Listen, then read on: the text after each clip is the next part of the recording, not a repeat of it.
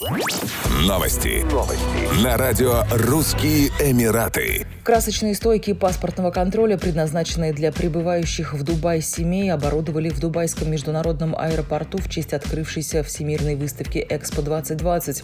Стойки были украшены изображениями талисманов самого грандиозного шоу в мире Латифы и Рашида, поэтому они особенно нравятся детям.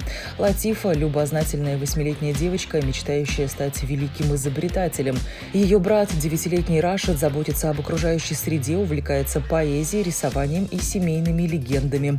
Стойки привлекают внимание пассажиров, которые любят фотографироваться у них и делиться снимками в социальных сетях. Напомним, выставка Экспо 2020 будет проходить в Дубае до 31 марта 2022 года и станет одной из самых больших в истории. Тема Всемирной выставки «Соединяя умы, создаем будущее».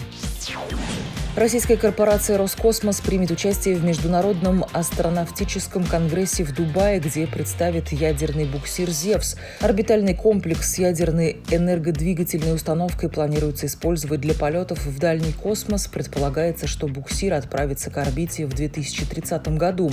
Макет «Зевса» уже был показан на Международном авиакосмическом салоне 2021 и форуме «Армия-2021» в Москве. Высота макета составляет полтора метра.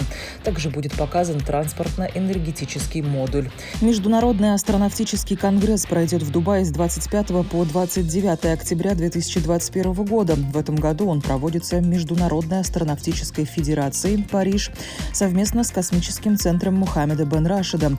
Конгресс посвящен актуальным вызовам в освоении космоса и станет местом рождения новых международных космических проектов. Еще больше новостей читайте на сайте RussianEmirates.com